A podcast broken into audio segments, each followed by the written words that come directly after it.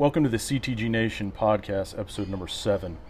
We are live from Charleston, South Carolina, so there's going to be a little bit of background noise as I interview my brother Hammond from the Marine Corps. We're going to go over a couple interesting things. We're going to start getting some interesting material now. Uh, first off, make sure to like, share, and review, subscribe to all of our content, everything CTG. Follow it, share it. It's organic marketing, as I call it. Uh, we're most active on the Instagram. We also have a website on Shopify. If you Google Carolina Tactics Group, you're gonna find us. Um, keep on sending us any um, recommendations for topics, people you would like to interview. If you want to, you know, connect us with some people that's in the, uh, you know, the veteran first responder or bro vet world, as we call it, um, feel free to reach out. So, with all that being said, Hammond, what's up, brother? How's it going, man? It's great to be here. I've been really, uh, I've been really excited to see uh, that you guys kicking this off, or like the direction it's going. It's great to be able to contribute, man. Yeah. So, um, in in kind of my planning phase, in my planning phase of CTG, Hammond was actually the first one to kind of reach out and recommend um, podcasting because at the time this was I don't know three four years ago when the when you know little hamster wheel started getting rolling with some of these ideas and um, you know I wasn't really sure if that was something that a normal fucking dude like me could even do or um, or anything like that. So he was kind of the first one that planted that podcast seed in my head. You you just have Um, that kind of, uh, you've got that sultry voice. Yeah, so I, I wish he had watered that seed a little sooner because we could have, Uh, yeah, we could have, could have kicked this off. we could have been doing this. could have sent it. Yeah, we could have been doing this. So, um, like my sit downs with everybody else. Um, so this is going to be for y'all that have listened to episode five with John. It's going to be um, a little bit similar to that. First half is going to be you know more structured interview style, and then we're going to start um, getting into some specific topics that um, that me and Hammond have wanted to kind of talk out loud, and mostly that's going to revolve around um, post Marine Corps life, civilian transitions, stuff along those lines. So, well, that being said, um, bro, just start from the top. Anything you want to hit on from birth, where you were raised, kind of all the way up to high school, um, and I'll try to interject as little as possible.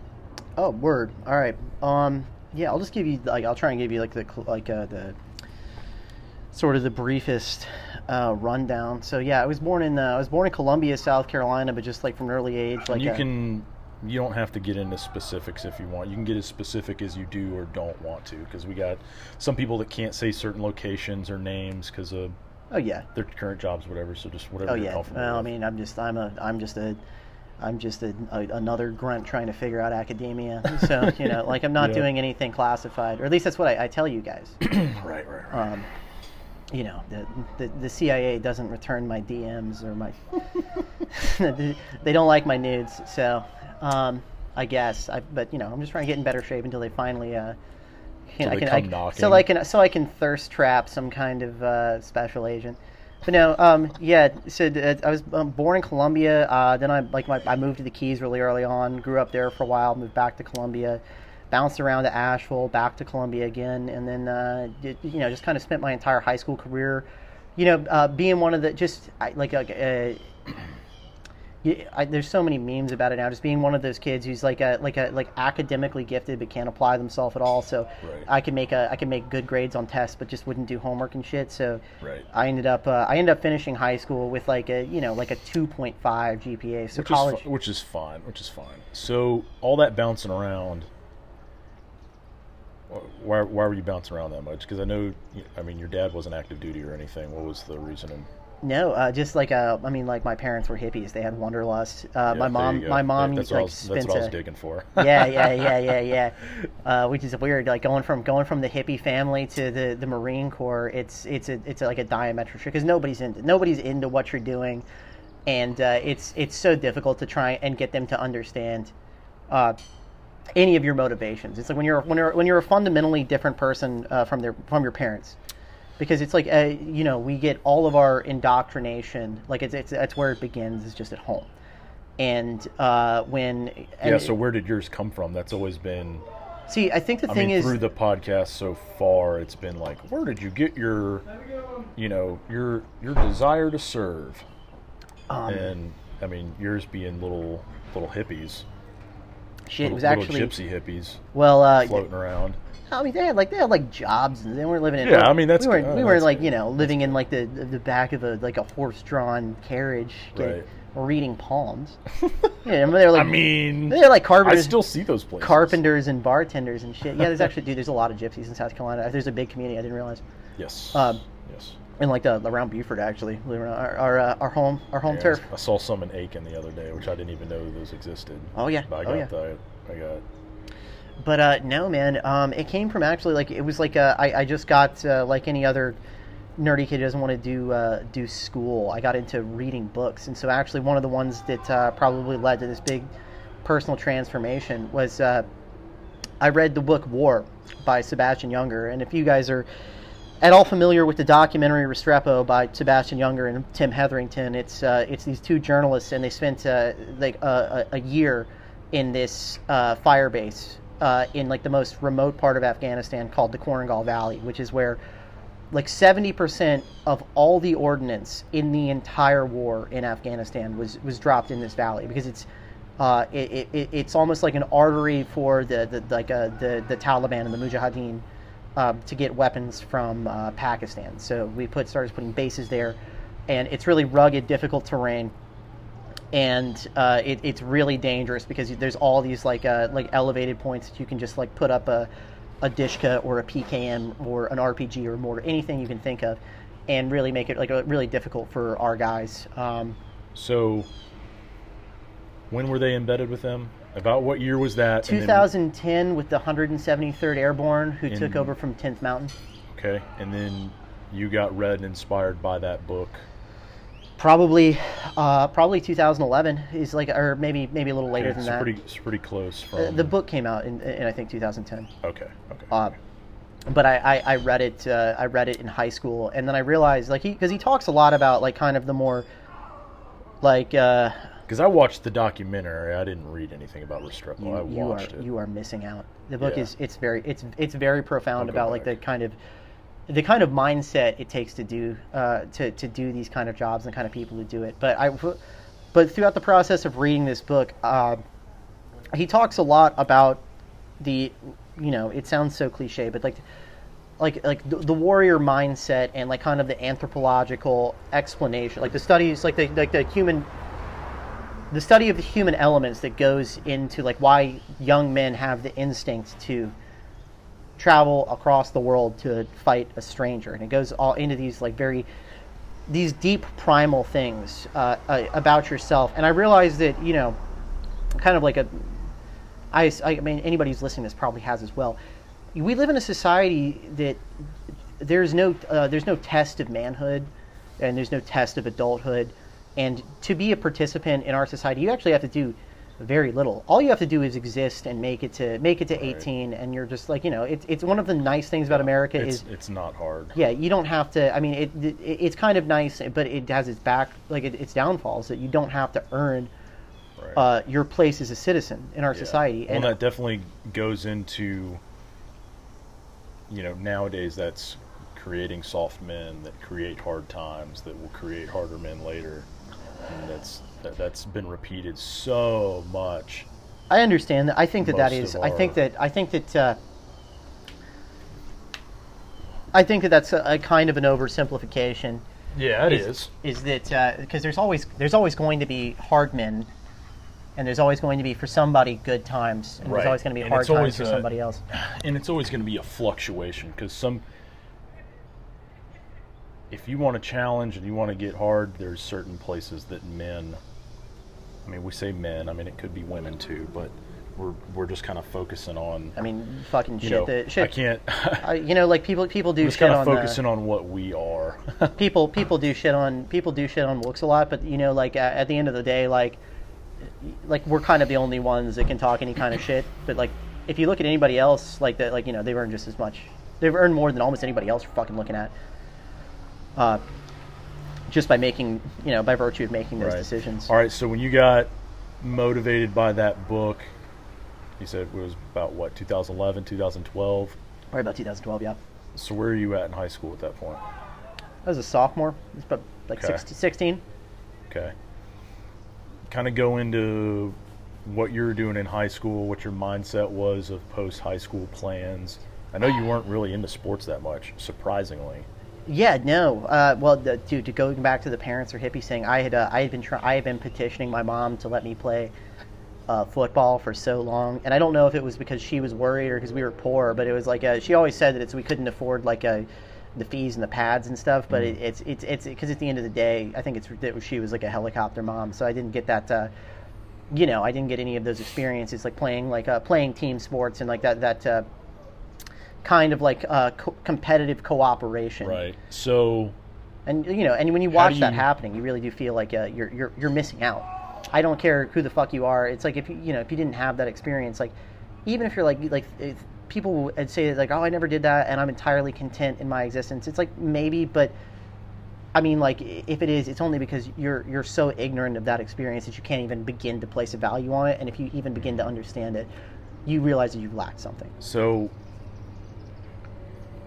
looking back on it now, how do you think not being in sports helped you or hurt you in the Marine Corps and then going into your transition from the Marine Corps to college? We're kind of skipping forward a little bit, but I just want to see, like, looking back at it now, hey, from mom not letting me play ball, from, I mean, basically middle school and high school, Yeah, yeah, yeah. because that's where. I did run track. I did run track. So I did. I wasn't completely unphysical, but I was. It's you know, it's not contact athleticism. It's not team based. Is the big thing. It's not team based. Right, right. Because paired with a certain cerebral level, um, I'm I'm pretty biased when it comes to like if you were a decent, pretty intelligent like football, rugby, whatever.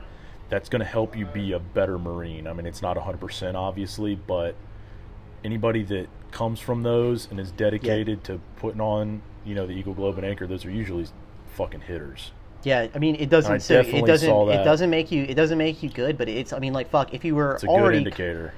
it's a. It. I mean, at, at at a minimum, it's a fucking a great. It's just a great advantage. Right. um shit like and, and that's one of those things like you always try you try and learn from your parents and like you know like you, you realize nobody's perfect they make mistakes that's one of those things it's like man like my kids are definitely going to play like they're going to have to play team sports like they're going to have to like make Yeah. i don't know we're like we'll see how like all the contact shit and all the cte studies like go but like something yeah, for something all the team based concussions. I yeah. know I, I know I probably had a couple before I even enlisted. Like, you can tell it when you talk Yeah, that's true. yeah it's, I don't know.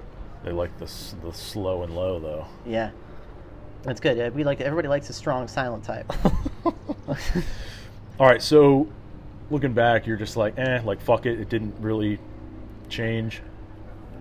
You know, being in sports, not being in sports, I, it, it would have helped me but i can like like but not but you were still fine. Like, Yeah, I did well enough. Like, I mean, you know, like, uh, it's, I mean, like, if, as far as like making that trans- transition, there's no, there's like, other than like going like SF, like Marine Corps infantry is about the most sink or swim experience as far as like learning how to function with other people that uh, that you can get because uh, you know, especially like being around like well, I'm a, I'm a very mouthy person, as you know, and being around big guys. And uh, if you're not a team player, you get rocked more than a couple. Th- you learn your lessons yeah, about uh, about being selfish. which you did very quickly. Quickly, If it was if it really was your if it was your fault or not, it still happened very quickly, quickly. well, quickly is a relative term, is what I'd say. but, uh, but yeah, no. Once you're once you're in the fleet, especially like dealing with like uh, dealing with your seniors in a fucking weapons platoon, yeah, no, you that was a can't. fun. That was probably a fun experience. yeah. Oh yeah, no, it was. Yeah, uh, yeah. it it's it's awesome. Uh, Okay. So I feel bad because I always should I talk about what I did at all? I always zoom past this part. Um, how old were you during 9/11? So I was born on November seventeenth, nineteen ninety five. So I was six, five or six. Do you remember? So maybe kindergarten, maybe. I think that's first grade. I remember being at school. I've got like Okay. I got a pretty clear memory Okay. of it. But we didn't have TV, so like I, I, I found out about 9/11 on September the 12th. Wow. Okay. So nothing stuck out from that day. Nothing got stopped at school. Your parents didn't say anything that evening.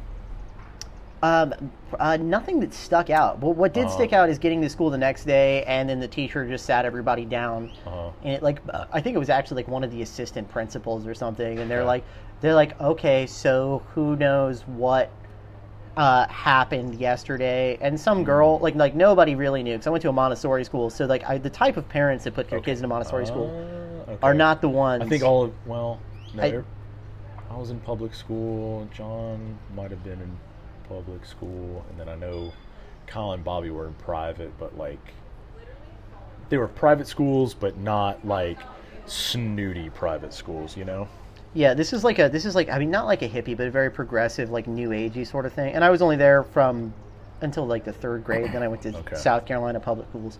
Oh, okay. Uh, but yeah, no. So the kind of people who are there, who are like sending their kids there, are also, I guess, the kind of ones that are really trying to protect their kids in the world. So like literally, like one girl in my entire class knew, and she she had like she had Wow. like a like a six year old's understanding of what happened. They're like, she's like she's like, Bad guys flew in plane. Oh no, she was like she's like there was there was some bad people and they took some planes and then some heroes, uh, gra- they took the plane and they helped crash it into a field to like uh to stop the bad guys and that was the only one she knew. She didn't like nothing about like the the the Pentagon or the Twin Towers Wow. or the World Trade Center.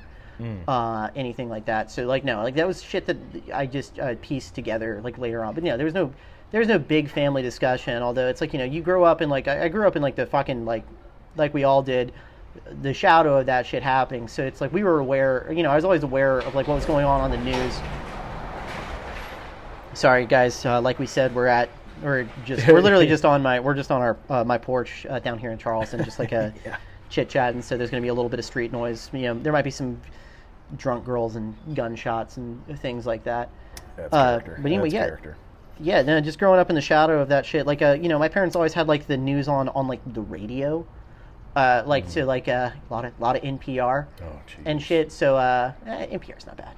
Well, NPR was different back then too. Yeah, it was. Even though it wasn't that long ago, it was it was definitely different. Because I remember teachers would have NPR on, and it was not as spun as I think it is now. But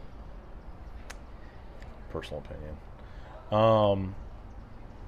All right, so you got 9/11 was almost a, a no factor. Get motivated.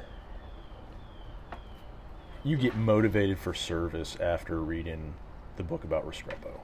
Yeah. Well, my grandpa was a Marine too, and Okay. like you know, Yeah, yeah, he yeah. had always, like he's got like he's got one of the best stories about that shit because he got drafted into the army during Vietnam, and he calls Mm. himself a draft dodger because he went, uh, he uh, he got drafted in the army, gets a draft letter, fucking throws it out. His his his father was like a like a like World War II vet, chief of the Okay. boat, like like in the Navy, like like real like high up, like like like like, like Master Chief, like Okay. so like I E eight E I Okay, be yeah, E9. I'm, I'm not but like uh Navy yeah savvy. yeah I, I barely am. Um, it's been a long time since that mute. But uh, yeah, no, and like so, like my grandfather like gets rid of his draft letter, and my, my grandfather or my great grandfather is in the Navy, and he's like, "What the fuck are you doing? Like you got drafted in the military?" And he's like, "I'm not joining the fucking army." He goes out the same day, joins the Marine Corps Hmm. in like 1967. Okay. But uh, So as- what was their influence on you?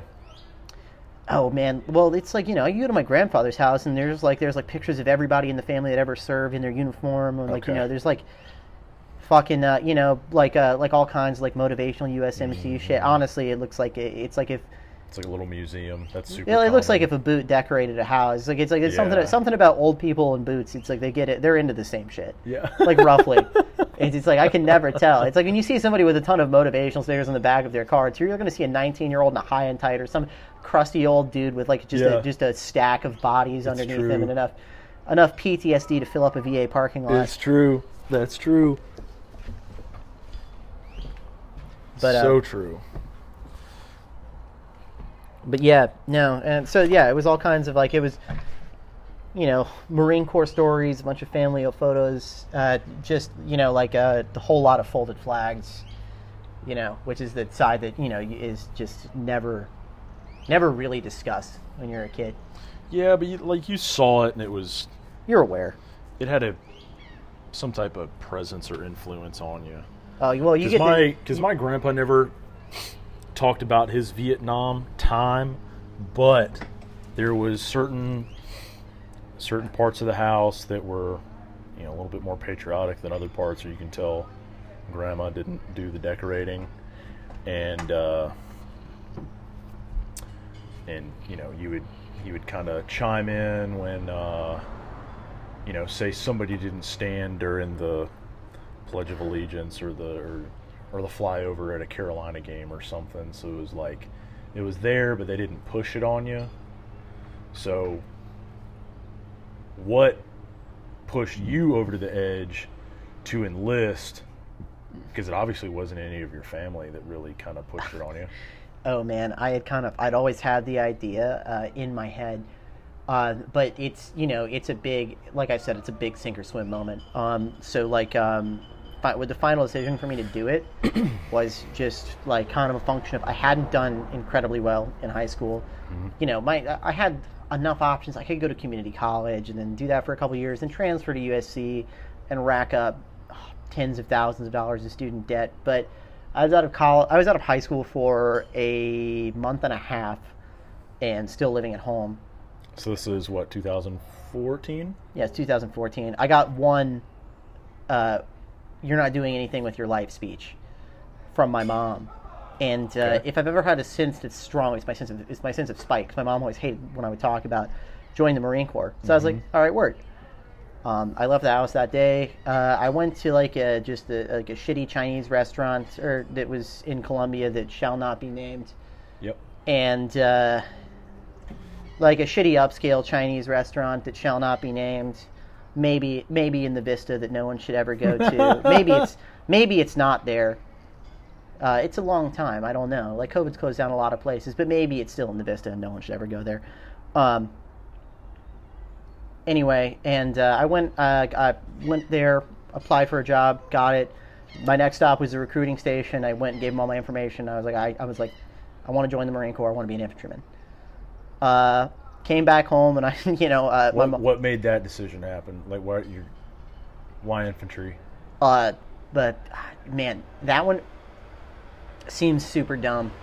But uh, mean, because I had had the There's idea- always a super dumb, simplified reason for some of these decisions. It's the same reason I became an assaultman too. Uh, it's specifically it's because I had uh, been you know always been interested in like guns and military shit for the longest kind of time. But I started like reading Terminal Lance before I ever joined the Marine Okay, Corps. yeah, Terminal Lance. And he's just like, you know, a he, like- impact on people. It's yeah. like, oh, this guy makes comics about how much it sucks to be in the infantry and be in a weapons platoon. And I was like, that's not the only thing that I knew uh, about the Marine Corps, other than like my grandpa's stories from like Vietnam, where half the detail, or like from like the I don't know Vietnam era, and I, I don't.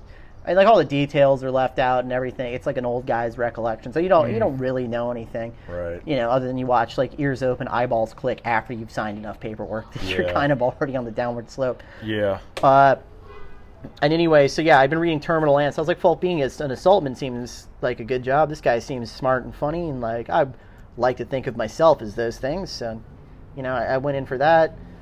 Took the ASVAB. Um, I got like a what's it like the, the AFQT, like the percentage you get. Um, I got like a 97 out of 99, and so they're like, oh yeah, you can do anything. why do you want to be a grunt that Marine you Corps? And I was like, oh, I'm gonna be an infantryman. And they're like, like they're like, yeah, no, okay, you can, but there's a five thousand dollar signing bonus for doing intel. I'm, nah, fucking.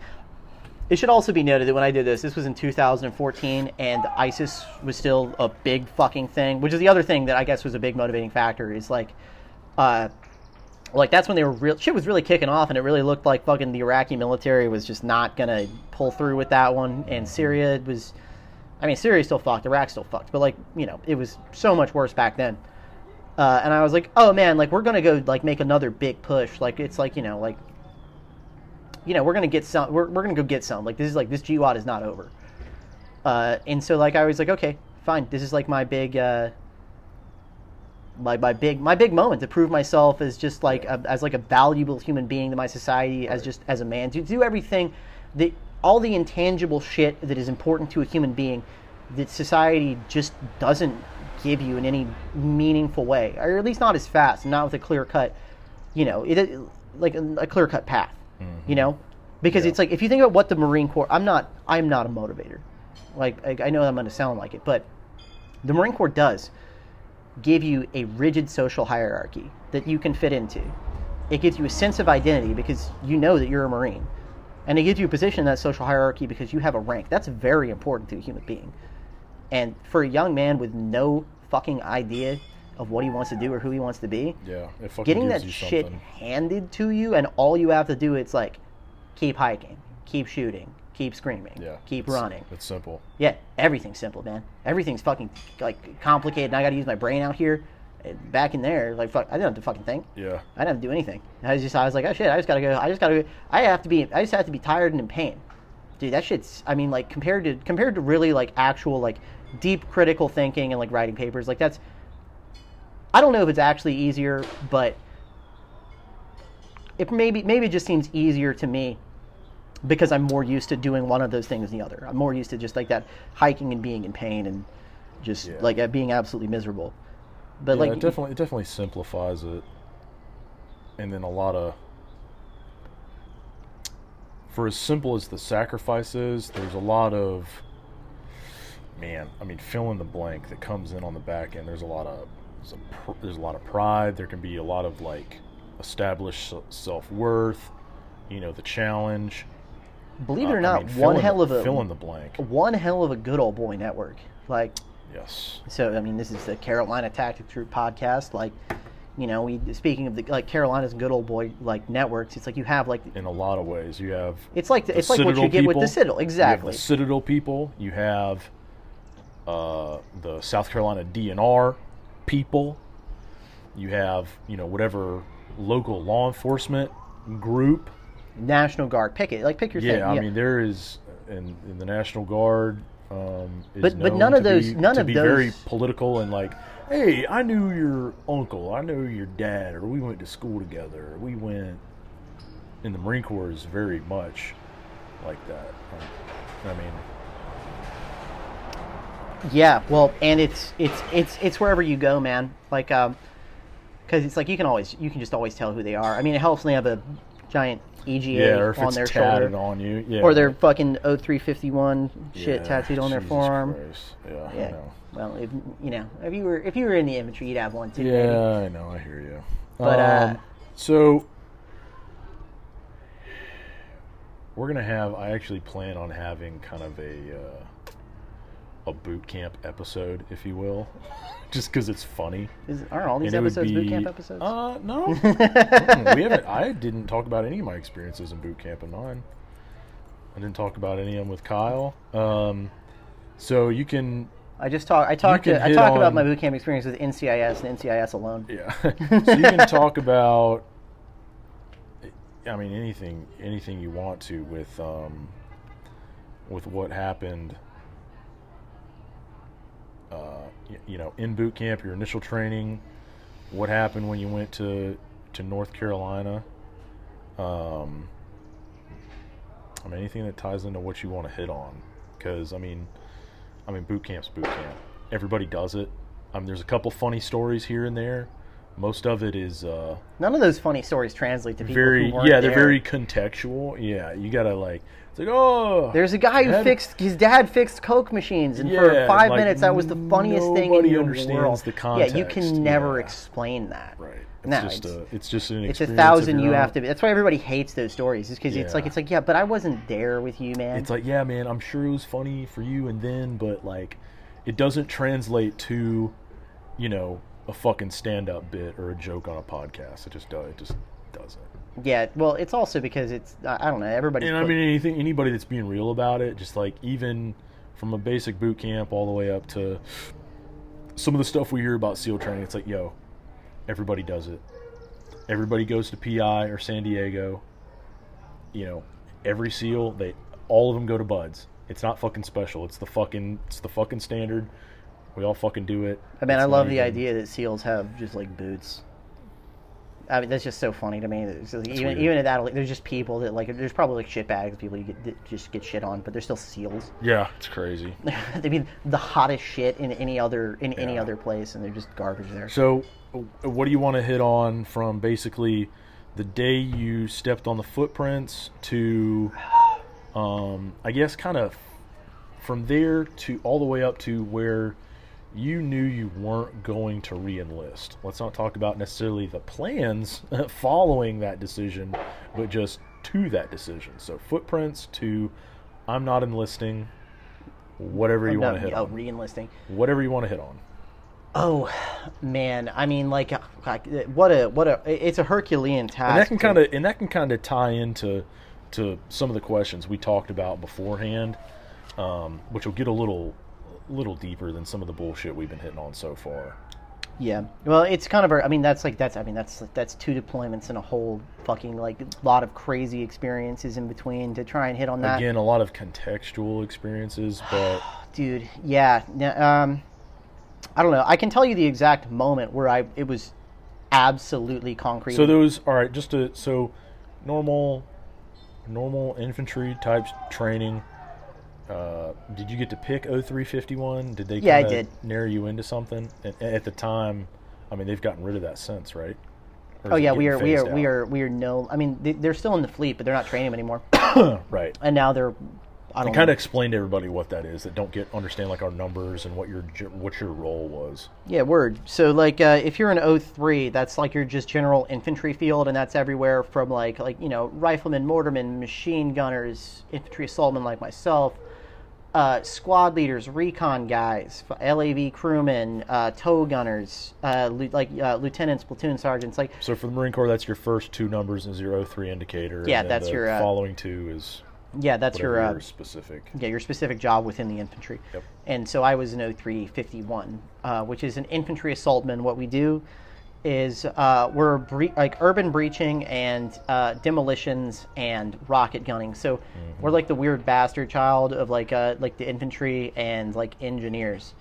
Um, so like as far as breaching goes, it's like all kinds of shit, like anything you can use to get into a building. Like we get other than like crazy power saw shit that like fucking only like recon and marsoc use. Uh, but like yeah, no, like anything like like ramets, Halligan tools, sledgehammers, hatchets, axes, like shit like that. Uh, for like mechanical breaching, uh, are we like uh, use like uh, shotguns to like like like like 12 like 12 gauge Mossberg 590s 500s to blow the hinges off doors and blow doorknobs in and stuff like that. And then we use uh, demolitions to do anything with demolitions that one can do with demolitions. Although we generally don't learn how to blow in place. Like if there's like an IED, they're not going to let us fuck with it, even though we could. You know, they just don't like us doing it. Right. Uh, but yeah, so you learn a lot of explosives and like like breaching stuff, and then like most of what you do is SMAW gunning, like the Mark 153 SMAW. Uh, so that's like an 83 millimeter shoulder mounted like medium anti tank rocket launcher, but it's got rounds that are meant to blow up bunkers, and ones they've got this uh, round called an, a, an NE rocket, like a novel explosive, uh, which is it's like a thermobaric thing. So it goes into a target, explodes.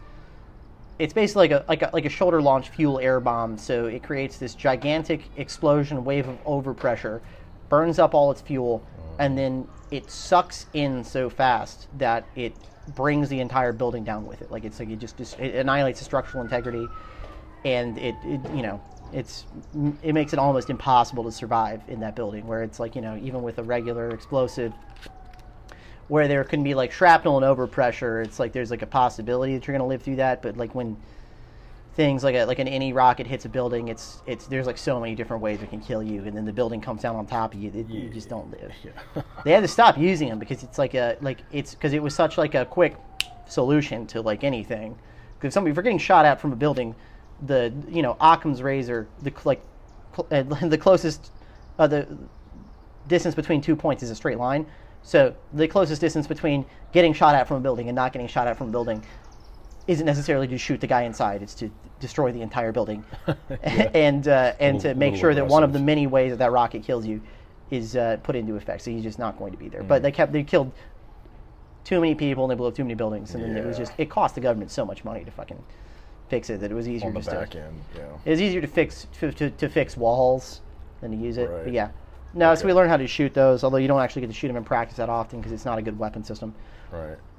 But yeah, that's a brief run. That's a that's a Okay. uh, you know pretty decent rundown of what we do. Yeah. Other than that, we just patrol with the fucking 11s. like because that's unlike uh, unlike machine gunners and mortarmen. Like you don't uh, uh, So like 0311's a regular. regular infantry, riflemen. Yeah. Uh, so we don't employ on our own ever because we're te- we have to be because we're the assault element. Like so Mm-hmm. You have to always be with the guys who are assaulting the objective unless you're using your rocket launcher to lock down a road or something like that. Uh, but you're you're really rarely with the security element because it's such a good assault weapon. Right. And then you have all the demolitions and breaching shit with you. Yeah. Um, but yeah. So, as far as uh, as far as like like actually like the day to day being in the infantry, it's it's an extremely fun but like miserable job because everything in the Marine Corps is uh, it's structured towards the lowest common denominator, like that. 32 on the ASVAB, like barely getting in kind of person, because it just has to be. Mm-hmm. Like, in order for a Well, giant remember- logistical machine like that to function, it, it just has to be structured Yeah. like that. So if you're not if you're not that person, like the, like it's it sounds egotistical to say, but the smarter you are, the more it chafes on you, That's correct. and it just And I remember having to tell you that in boot camp. So we were that's a that's a whole other story, but me me and Hammond were bunkmates at boot camp on PI. And I remember having to tell you because I was there, my end goal was OCS. My end goal was not make an enlisted career like most of our platoon. And I remember telling you, I was like, hey, bro, you're overthinking it. It's not that cerebral. You oh know, yeah, because I get mad. I get mad all Yes, the time. I was I always was- pissed was off. like, when was I ever not pissed off? I was like, bro, if I'm fucking dumb it down. I mean, I had my ways of dealing with some of the stuff there that we would get upset about sometimes, but I remember having to tell you tons. I was like, hey, bro, stop using your brain. I mean, Yeah, it, no, it was just that simple, oh yeah, and and that can drive a a a naturally intelligent person crazy. And I think that's kind of one thing that weighs down on the Marine Corps. They're not really known as being uh, too too smart.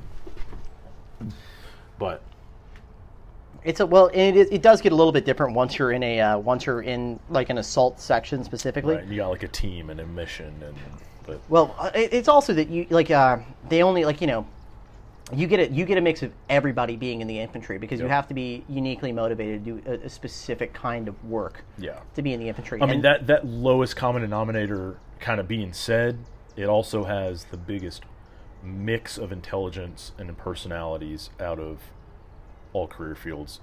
I would say DoD wide, infantry within the Marine Corps and the Army, like Yeah. Well, and and like like there was a ton of people. I wasn't, you know, I was not the smartest person in my in my assault section, um, it because like you know like so at a 97 out of 99 on the ASVAB, you're not even the smartest fucker there. no man the, uh, the my my my uh, my my squad leader and eventually my section leader had a uh, he had a he had a bachelor's degree in uh, neurological psychology coming in Jesus Christ. and made a 99 on the ASVAB. So, and then like you know, and there's plenty of people like that. I think that most of us were in like the top 20% of anybody uh, like uh, that has taken the ASVAB. I mean, and that seems like a kind of big range, but then when you realize that almost everybody in the United States has to take the ASVAB in high school, it's given a little bit more meaning. So, there's kind of an island of like uh, you know, you know, intelligent folks that you can kind of be in when you're in an assault section. And that's not to shit on anybody else because there's smart people in every MOS. yeah. yeah, yeah. Um, but just it, it's you know there's just places where they, they tend to pool and assault sections are one of those. But you know in general it's you know you can have the same kind of uh, cognitive ability as uh, peop, uh, as anybody else or even like a like a higher. But it's like you know just like experience and seniority like means so much. So you end up with getting a lot of fundamentally stupid people that are just in charge of you, and it, it just it always chafes. And uh, other than that, like. Um, you know, I, I guess this can go to like our I think like our, our state of the Marine Corps thing, if you like. Uh, yeah. So the state of your state of the Marine Corps did. Um, so with your two two deployments, that's you know what we joined to do. We joined to go places and kill people for Uncle Sam, right? So Not that I did you any of that. I mean, I did go places. Didn't kill right. people So intentionally. what did you what did you learn once you started doing real marine shit going into those two deployments and you can kind of, you can go into that as much as you want or not I mean, shit. Uh, damn, it's like I'm, I'm at exactly my, my two years out uh, today. And so you really like when you have to think when you think back on that stuff, you realize like how much uh, like uh, it that you can, you know, just like you just lose uh, from time. But I don't know, man. Like uh, it's like especially like being in like kind of the sketchier spots. Like we were in like like like. Uh, just in the Middle East on my first one. It sounds like Iraq or Afghanistan, but I'll tell you right now, we, we weren't. Uh, but like Israel, we got you know we got shot at, not in Israel, elsewhere, um, and stuff. And you start to really compartmentalize like what's what's important and like who you like and who's worth it. Uh, you know, and that's when you really like you really begin to assess your leadership. And then, uh, dude, I swear to God, like like dealing with shitty leadership is one thing in peacetime, but you become acutely aware of shitty leadership when you're imminently going into harm's way. yeah which- when there's even the slightest stressor put on y'all Yeah, well, I mean, like, so, like, after we got, uh, we got some missile shot at us from Yemen one time, and we ended up getting spun up to go take out a missile site in Yemen, which we didn't end up doing. We sat there, you know, spun up, mags loaded, like grenades in pouches. Like, I had fucking like 800 rounds of 556. I had a law, or not a law, an AT4, a ton of like det cord blasting caps fucking like I uh, when they weighed me, you know, like, you know me. I'm not I'm not a big guy. I wasn't a big guy then. I was a I was a buck seventy five, and uh, with all that shit on me, I was two ninety. jesus christ Yeah, it was. It's like absolutely wild. I mean that it, you know, but we're like you know like loaded up with all this shit, just sitting there, like in like the uh, like one of the like little compartments that leads to the like the like the flight deck. There's a bunch of like 53 spun up. I think they already had Cobras in the air. And they're like, you know, like recon is in the boats getting ready to go to Like it's like, you know, everything's about to happen. And then you're like, you become keenly aware. It's like, oh man, like every bad decision that has gotten somebody hurt in training that's just I mean not like the you know accidents happen. Accidents are a thing. But the ones due to negligence especially like negligence of your leadership it's like they're not going to stop making those decisions uh Right. in or like those kinds of decisions when it comes down to it. And then it's like that's when you like that's the kind of risk Well, that made me under a fucking it's magnified at that point. Yeah especially when you know they've never you know you look at their stack and it's like it's like oh you've never done this before either yeah, motherfucker. that- like yeah that's always a fun thing when you're yeah Well, especially especially if I was from the generation that like my seniors hadn't even done it either. Like their seniors had, but it was like it's like it's like you know they thought they were hot chicks that did a MEU, and it's like it's like nah man this is like this is like 2000 this is like 2001 remember- 2003 this is boots leading boots man. Yeah, I remember uh, having some drill instructors on the island where, and most people there don't know what they're looking at with like awards and ribbons and stuff like that. But uh, you know, we had a little bit of knowledge about it, and I mean, and I remember having drill instructors that did not have campaign ribbons, Oh yeah, and I was like, "You're." And, and we had a couple three stack like drill instructors. yeah, there there was some that saw some shit for sure. I mean, there there Oh always oh there, fuck. there always will be. Well, that one one of the drill instructors that we had ended up being the uh, the platoon sergeant to the platoon I was attached to, and that man was a, a salty person. But that was Yeah. you know that was that was my second deployment. Which anyway, so like on the first one, yeah, no, I it's I became keenly aware that I had uh, a lot of incompetent people. So did you start questioning re-enlisting before or after that? Well, of course, I mean, of course I did. I was a, I was a boot, and I was getting the dog shit hazed out of me all the time. And my like you know my seniors were dicks, and I was like, why did I do this? Yeah. Uh, it, but it's also like a different thing. But then there definitely was not something that would encourage you to, oh, not uh, as a boot. yeah, Not- either, to go either way with it. There wasn't really a deciding factor. You're just in there. Well, you're so long. were You are just- so you were far away from that decision. yeah, you want to leave every day as a because Right. it's fucking miserable. Mhm. But you know, it, it was on the second deployment, or like you know, in the workup of the second deployment. You know, once you're a senior, you gotta like you know, especially like coming out of a deployment with a combat action ribbon. Not that I earned it; it's just from some IDF. Before anybody accused me of trying to sound like uh, saltier than I am, that's the God's honest truth. It was some missile fire. We just got blanketed because they wanted to give the Navy a car. But anyway, Ugh. on the on on your uniform, it does. You know, you know, people just read the they read the stack, not the fucking story. So, you know, it does give you a little bit more leeway. And then, like you know, once you're a senior, you got the latitude to really like operate a little bit differently, and you can like you know, now you're more senior than like your lieutenants. They got to listen to you. They don't have to, but they do.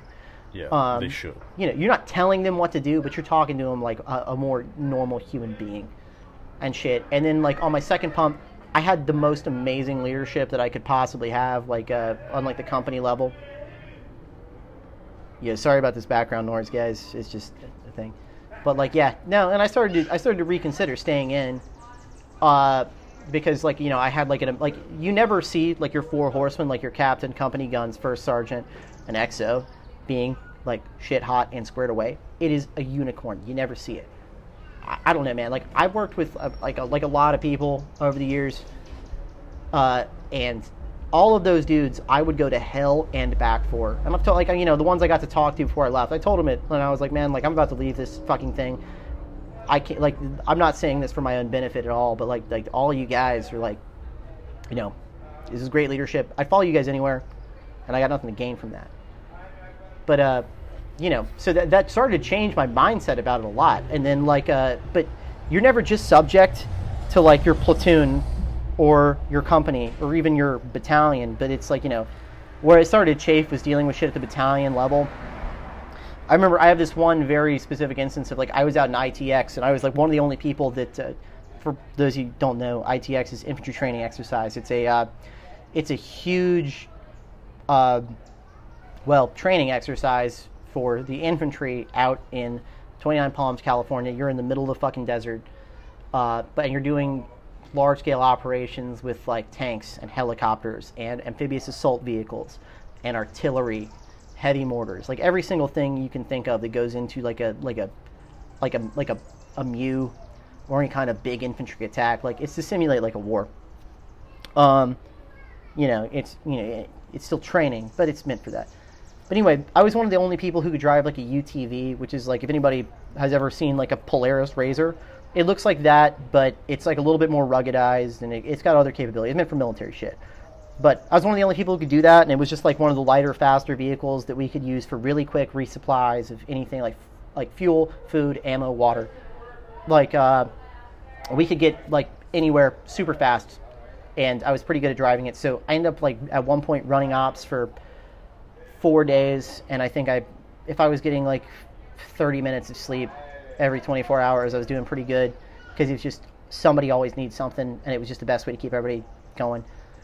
Uh, and that was fine, like because that's what you sign up for, and that's what you know is going on. But uh, like the the thing that like made me not want to reenlist from that experience was that uh, I hadn't slept in really in four days, and I hadn't eaten in 36 hours.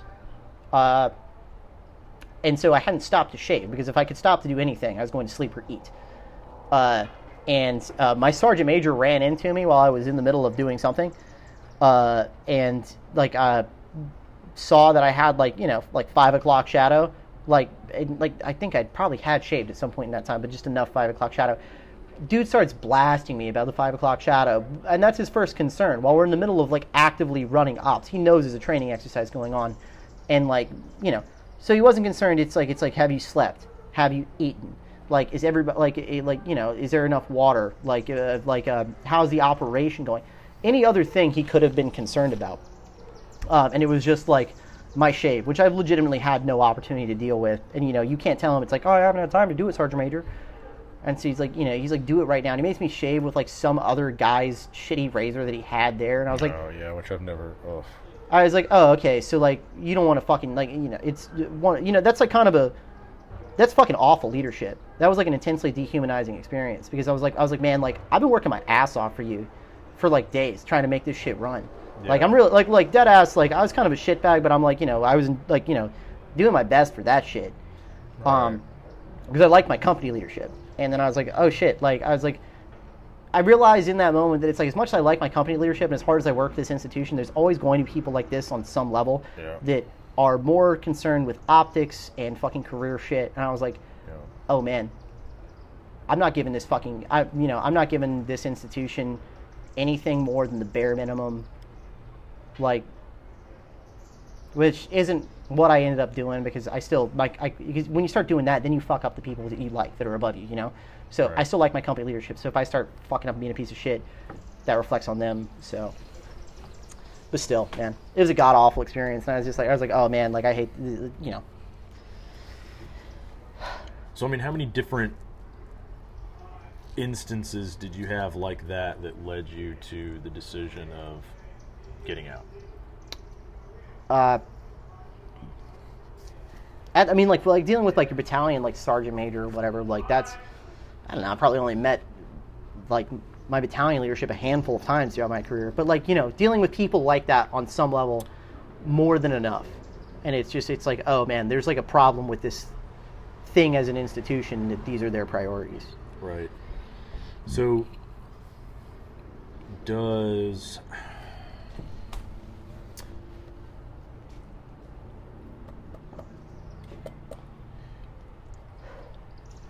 Do you think your age had anything to do with it like how you like interpreted some of these experiences? Oh man, of course. Every day that I've been out, you know, I, I look back on it and I would think about like uh, how some of the older guys that I was around. I mean, like, like, I mean, you're one of them. You're you were about my age when we met. Right. Uh, like you were 24, 25. Yeah. I was like, I mean, and I was 19 back then. Right.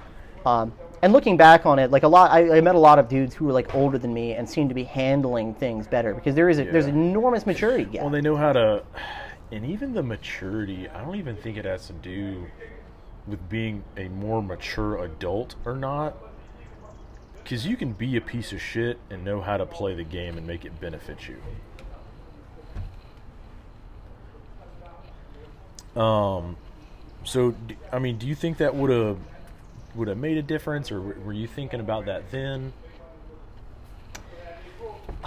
Yeah, man. Um, I mean, well, I mean, like, when things are difficult, then you're not thinking about it. It's like, oh man, maybe if I, maybe I wouldn't have fucked this up if I was older. That's, I mean, I, I mean, like, maybe somebody thinks like that. I, I fucking don't. Yeah, well, there's not really anything you can do about that either, and there's so many I think about instance- it now. There's so many instances, or even you know, say when you have kind of a head button contest with somebody, or a contest with somebody that's you know higher than you in rank or responsibility or whatever, and it's just it's literally just a discrepancy in time and grade, like.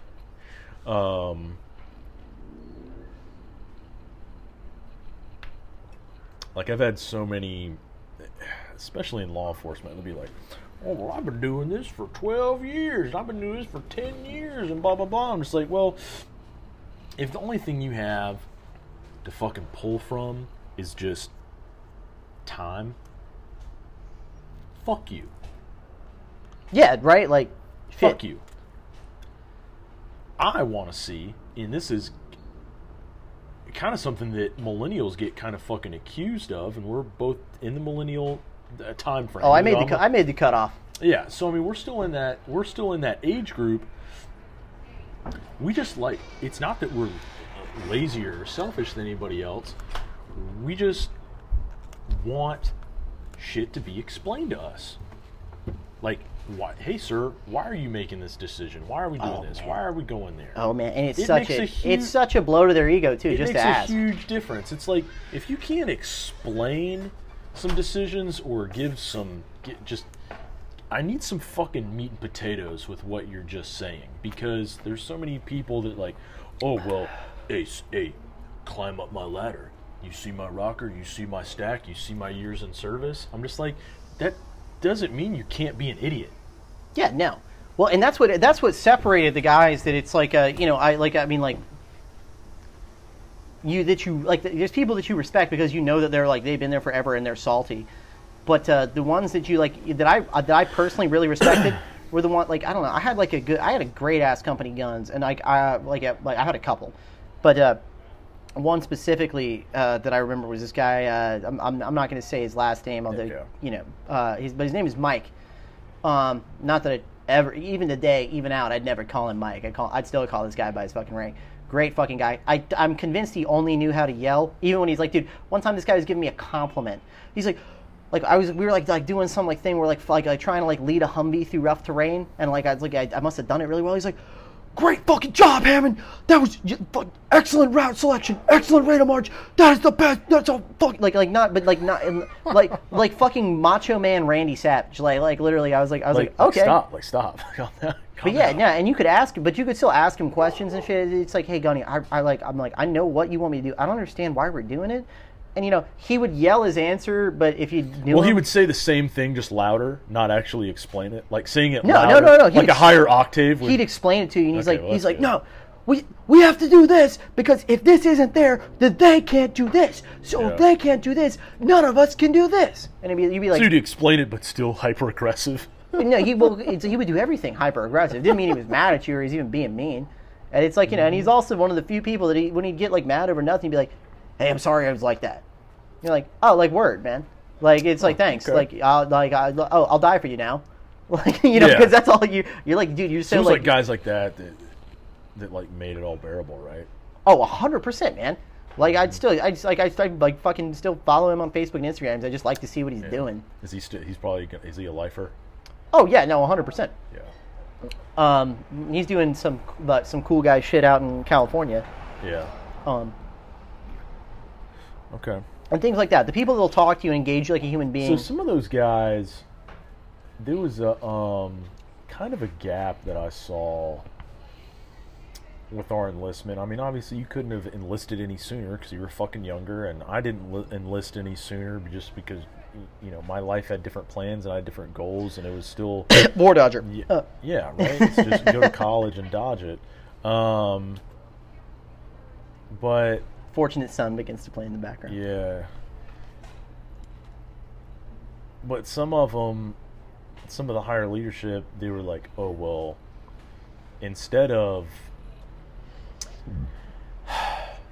I guess, putting their lessons learned towards making more Marines and maybe even Marines that kind of think the way they do, they just kind of fucking shit on you for not going to war yet.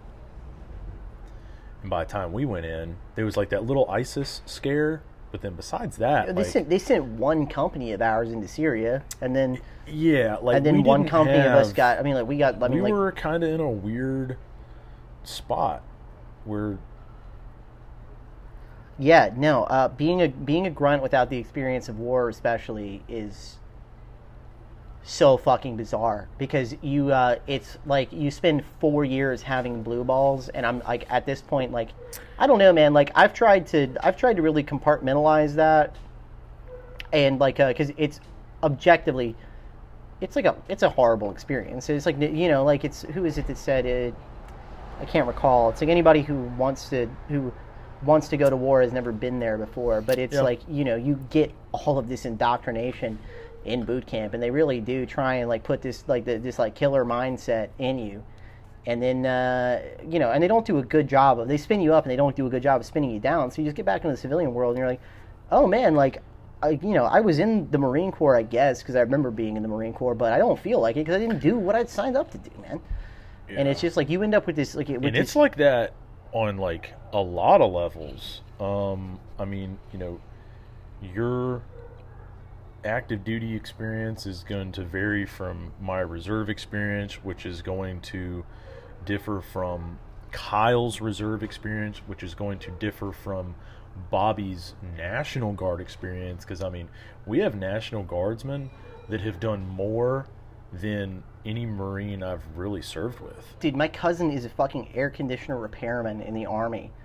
This dude did, a he got into 18 firefights in afghanistan. He's i don't even know how many confirmed he's got but it's like you know he wasn't supposed to be doing that shit like i Right. i signed up for the fucking infantry and i didn't get anywhere close to that Right. Just- you know it's it's the way it shakes out but it's like it's like you know and like like i've talked to him and he's not like you know he's he's dealing with that well but it, it, it hasn't that was not a good thing for him, you know. Like he's still like carrying Right. that with him, uh, and like you know, th- and that's not any kind of knock against him at all. It's just like you know the reality of like going through like a horrible fucking experience.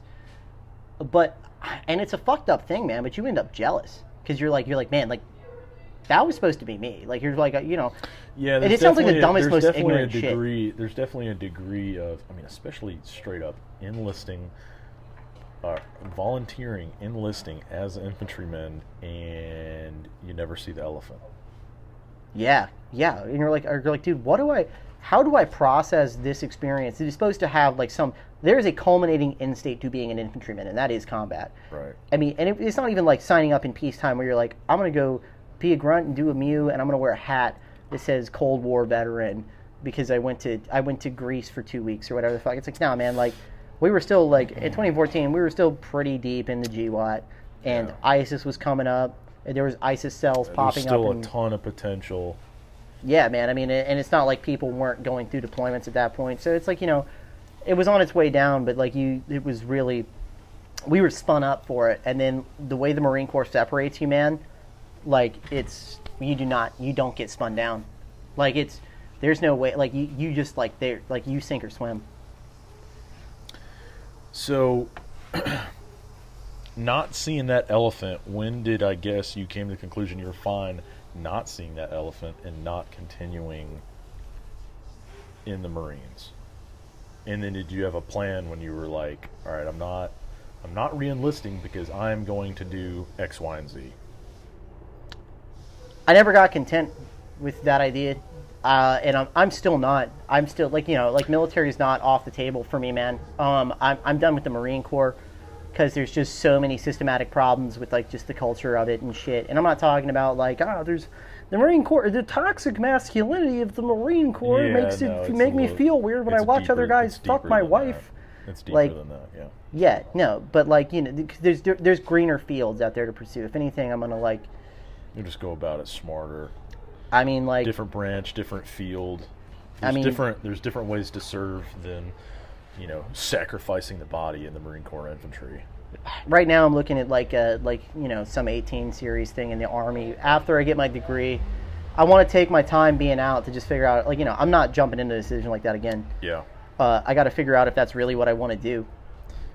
But So did you know you were gonna go into college right away? oh hell yeah, man! It's like you know, like I mean, you did. I mean, you did your years. You got the post. Uh, you got the post 9/11 oh yeah, it's uh, dude college. GI Bill. college was sweet, always- sweet deal. It's t- amazing for going to, for Um, going to Charleston, like the college of Charleston, Yep. dude. Like it's it's Just eighteen hundred a month just to go to school. Yep. So you're pretty much paid to go to school. So Oh no, it's literally that's just money in your pocket paid to go to school. right. No, yeah, you're getting paid. Um. So when you, because I mean, you got out and then came down here to Charleston, um, pretty quick. There's always kind of those awkward moments, like, um, I mean, even as a reservist or a National Guardsman, once you're in the in the military world for a little bit, and then you come to all civilians on top of okay now i'm in college as a student with you're in there with fucking 18 year olds that don't know their ass from a hole in the ground What a world, man! It's the biggest fucking cult because you think like you know in, in my head I was like I was like oh yeah like and charleston is a weird town oh Charleston is a weird charleston town, is a weird town some people might think of it like as the old south or that that stupid show like southern It- charm it's, or some it's bullshit the old South, but That everyone is from New Jersey or ain't it. Ohio. Yeah. Well, it's it's a mix, man. You'll have just traditional southern military families. You have, you know, people from up north coming down, all the businessmen. Like it's it's uh Yeah, you know, you hear the term uh you know, kind of if you listen to this podcast, you might listen to some other similar podcasts that are that are a lot of them are out of Austin, Texas now, and they they're saying is keep Austin weird. That same weird vibe is Charleston, South Carolina, all the way. Yeah. To, to some extent, it's kind of moved out. I think, and it's more. That's like it's now. It's like a in like the peripheries of the town because Mm-hmm. it's just everything. You know, it's just been gentrified. But like coming here, I had this idea that dealing with 18 year olds in college would be the same as dealing with because I was like, oh, I deal with 18 year olds every day because Right. like you know boots are a thing. Uh, so it's like I was like, oh, Yeah, dealing with these eighteen-year-olds. civilian boot and a marine boot is different. Yeah, I mean, like shit. Like, there's at least a minimal amount of respect that you can just have to accord to somebody. By it's like it's like, I know at the end of the day, you know enough to be a marine and to be an infantryman or a radio operator or who the fuck I'm dealing with. And you don't know what any of these motherfuckers can do out here. Oh, meanwhile, it's just like you come here and it's you know, it's like like like 17, 18 year olds just addicted to cocaine and TikTok, and you're like, Yeah. that seems like a like a like an exaggeration until you're like in these classes, and it's like you know, I guess if you're in there and you're 18, it doesn't seem weird, but when you're 25, it's weird as fuck.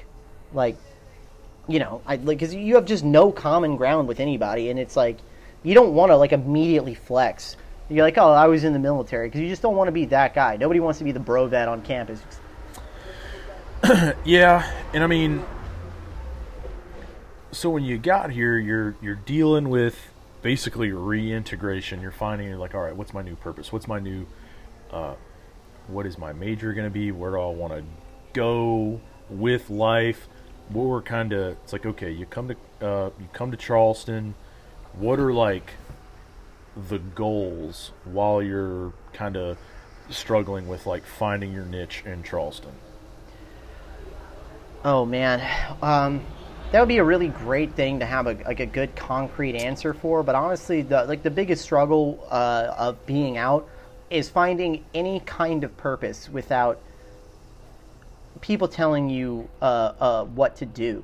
And it seems like some stupid automaton cheap bullshit that you're like, oh, But it gets programmed into your, especially in the Marine Corps. That shit gets programmed in you, and I mean, we've always been made fun of being like, oh, they've been brainwashed and reprogrammed. we really and- have. Though. It's like In that's a way, in a way. I'm kind of proud of it, man. Like I that's mean, in- not. Like, I mean, in a way, and I mean, I still, um, even with my different path and what I'm doing now, like I still have a level of pride to it. That's just like, you know what? Yeah, I did, I did do that shit, and most of the people in this country never fucking will. yeah, yeah. At least you like it did something. Like, but no, man. Like trying to find a Like I can't help, I can't help that I didn't enlist during World War II and get to do epic shit. I'm sorry. Yeah, I might work in the physics lab so But that I can, uh, find- I I'm can develop a device another- that lets me go back in time. To Yeah, go like, kill I'm Hitler, gonna- so that I can be part of the generation. That can't go back in time. This respect, isn't. I guess. This isn't fucking Marvel. You know, I'm not Captain America and fucking Iron Man. Like, my bad. But You could be Professor X. that's true. Yeah, that's a that's a bald joke for y'all that don't know. You can't, if Um, you can't tell by the sound of his voice, Aaron is the most. it's extremely bald. I Aaron's, just sound bald. Aaron's so aggressively bald that my hairline itself is inching back. It's, he's like it's it's, It kind of is though. it's like proximity. It's like being in proximity to like a nuclear reactor. I'm just slowly losing my hair. fucking burns off. Three point six Rontgen. So not great, not terrible. yeah. So with that being said, like, all right, finding that purpose. I don't know how the fuck I'm gonna do that. Uh, Do you even feel like you've found it yet? no, no, of course not. I mean, right now, but I mean, I'm in. The thing is, I'm an undergrad, Yep. so I'm in like sophomore classes. So I'm still knocking out gen eds. So uh, like, I've been really trying to branch out and be like, like right now, I'm taking like philosophy, anthropology, public speaking, sailing, and uh, I mean, it's all really well-rounded stuff, and I mean, in, in where you science. are, where you are is a liberal arts institution. which if there was anywhere to branch out, it would be here. But with that, how are you kind of? And you don't want to get pinholed into one thing because that's not even what this podcast or this or even this company and and and I talked to you about it from the very beginning is really about is getting yourself fucking pigeonholed into one fucking thing. And uh, it's kind of, it's kind of a struggle where it's like, hey, like for me, like I am a law enforcement officer. That is when you that get when you get shit. That- shoehorned that is into my those sh- roles, right. you just so that is my thing, but I also don't want to be, and I also, and I enjoy the field that I'm in. Like I, I know, I know, Aaron knows that he's in the right arena. So how do you even get in the right arena after getting force fed in a certain arena for four years? I think that you probably I, I I don't know. I'd like to think that what I'm doing is the right thing, Mm-hmm. but uh, my my approach right now is I'm just walking into a lot of wrong doors, Mm-hmm. right now. Uh, so uh, the like I've ta- I'm taking philosophy classes like semester. I like the class. I won't be taking another one. Uh, you know, because I'm not going to be a I'm not going to be a philosophy student. I'm not going to be a philosopher. Um, it was Well, an interesting experience, but like it's it, I'm just trying to you know, poli sci is the same way. Like I took my second po- like political science class this semester. I don't think I'm going to be a political science student. I thought I might be doing that uh, for a long Yeah. time. Turns out House of Cards is not a uh, is not a good show. To, to fucking. yeah, I thought I was going to be. I thought I was going to be like uh, Kevin Spacey, and I was just going to be like murdering journalists that I sleep with and things like that. no, Turns no, out, no. well, Kevin Spacey for so many reasons is not the guy. Yeah, no, that's a different. That's more of a pop culture thing that I don't. I don't feel like diving into. um, man, this is this can be such a dense, dense subject. Um. Oh, something's happening in the city, uh, in the holy city. I don't know if that's coming through on the mic, I don't know if that's coming here or not. Yeah, it's sirens going off. yeah, it's just popping off as it do. Yep, on a Sunday night, baby. This is the Lord's Day. Do they have no respect? Nah. Um. So, with that transition going on, um, what would you characterize so far as is like maybe speed bumps? You're just like, damn, this is not where I thought I was going to be. If you asked me five years ago, I you know, wouldn't say where I am now. And I mean, do you even view any of this as speed bumps? Or you just fucking Oh man, if you, you ask me, ri- if are you, you just me, ri- are you just riding with it? You going with the flow?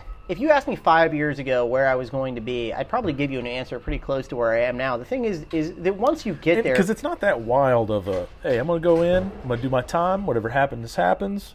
Yeah, I, I'm wondering where that 19 year old sense of adventure went because now I'm just in this holding pattern in college. Yeah, and so the thing is, it's like the, the actual speed bump isn't like getting here. It's once you're getting like once you've accomplished, you know. Everything I've set out to do, I've accomplished, and it's, it's the thing is, it's like you know, you have this idea of what you want to do and what you want to accomplish, and then once you get there, it might not be like you know, you climb to the, you You're know, like shit. This is not what I was expecting. yeah. Sometimes you climb to the top of a mountain and the view is not good. That that's an interesting thing. So I know in one of uh, one of the prior podcasts I talk about, and I got this from a when I was taking a lot of random classes at Carolina, um, in a religion class. So it was just a broad religion class taught by a Muslim that I took. I took multiple of multi, like I took. He taught a lot of classes there. Mr. Abdul, And- what do we need the pressure cookers for? And he's like, No, silence. no, no, no, no, no. silence. no, no, no, no. He was actually a really great guy. Um, Which one of you went to the U-Haul for today? Yeah, he actually went on to another very good. Um, it was actually a Catholic university. He went and did um, went and did stuff at. Um, but he was talking about in the term of religions. Everybody wants to get to the top of the mountain. What was it? What was the class he taught at the, con- the Catholic University? Are you sure? Uh, I'm not sure what he's teaching now, but when he was at Carolina, it was Introduction to the Enemy, or no, no, it was like it was like religion 101 or 102 or whatever. So it covered all the Enemy for the Catholics, not for me. Please don't take that the wrong way. yeah. Um, It's a Crusader joke. Don't read too far into that one. Yeah. Um, so he was saying, in terms of religion, there was multiple ways to get to the top of the mountain, and that implies that the top of it is the goal, and you're going to be satisfied. Sometimes you just have to. I'm not gonna actually go. I'm not where I'm not gonna keep doing that. With yours, you talk about getting to the top of the mountain and not even liking the view at all.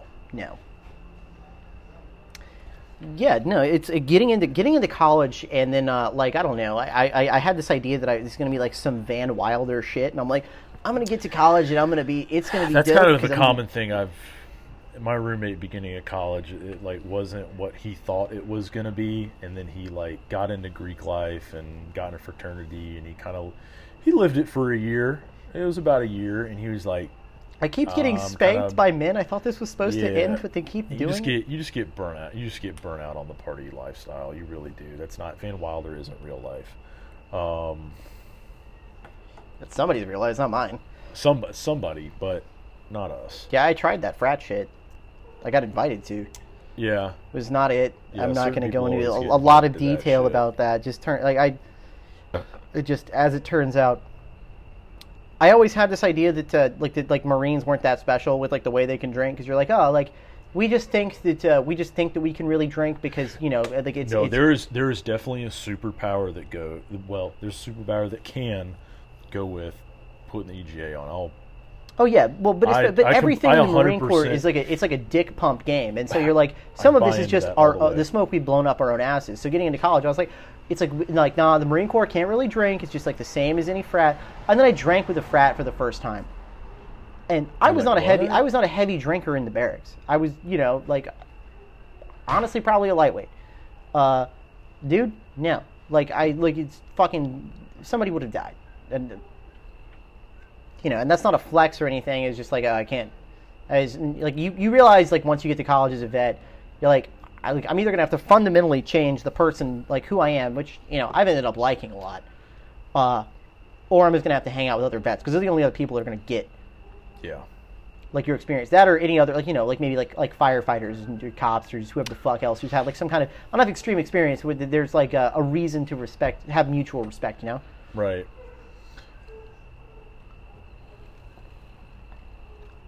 So, I mean, I really think that was super interesting about you getting at the top of the mountain and not liking the view. So, one thing that I've hit on on every episode where I, you know, we sit down and talk to somebody or their certain career field or or something, and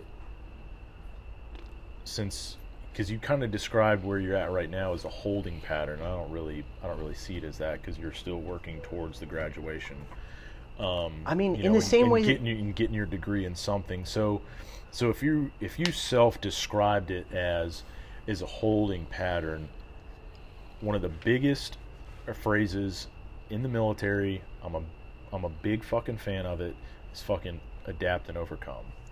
What is Hammond doing right now to because you're adapting and overcoming constantly with your personal struggle struggles of not seeing the elephant um, in the Marine Corps, college not being exactly what you thought it would be, but you're in fucking Charleston, South Carolina, which is one of the best places to fucking be.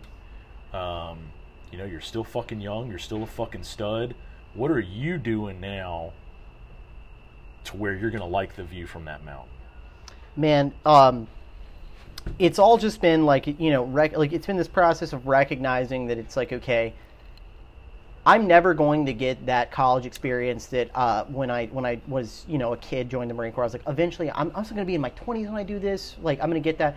I'm never going to get that in the way that i wanted back then and realizing that i don't even want that now you know as i'm over it. I'm past that part of my life where being like a like a constantly drunk like partying college kid is going to be like it's not there's no reward to that uh, you know and it, it, it's like uh, trying to uh, manifest experiences that are it sounds like some hippie bullshit but you know where i came No, from no, no, I mean go. uh, trying to manifest uh, experiences that are going to be more fun, like deeply, uh, like personally rewarding than that.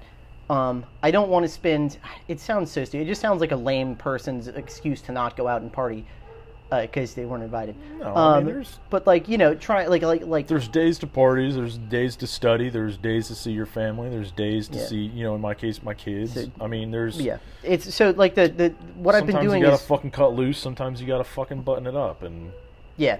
Well, it's so I fundamentally just shifted my my priorities um, to more rewarding uh, pursuits. Not to sound like a snobby elitist or anything, but like uh, I've signed up for like I like I, I already took two semesters of German. Now I, I'm taking um, like French and Spanish on top of that. yeah, so German wasn't. You're just like, okay, cool. No, I still I, I'm still going to pursue that to its end and, and be like you know at Okay. least somewhat proficient in that. Okay. But now I'm I'm doing like Spanish and French on top of that right. um, because it's very practical. Yeah. And I think that it, it, it's a really good thing to cultivate. Um, I'm trying to get like I well I actually just bought a house. I bought my parents' house. Uh, like or at least uh, the place that my parents live. It's it's my house now, but. Uh, I bought that so I don't have to worry about them in the future. They're always going to have a place to live. So I'm trying to get my family secure so that I don't have to deal with that down the road as, as, as some kind of stressor Right. and then uh, coming up with a plan to get that paid off.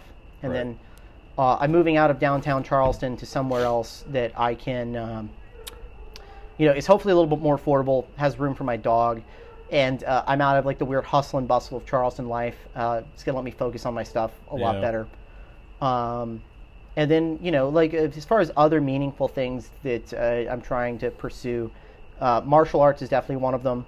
Uh, I'm looking at uh, when I've got I'm getting some spare time, like soon, as soon as I'm done with finals next week, uh, and then you know I'd like to get like a decent basis in like Muay Thai and like kickboxing. I think that that might just be good for my mindset.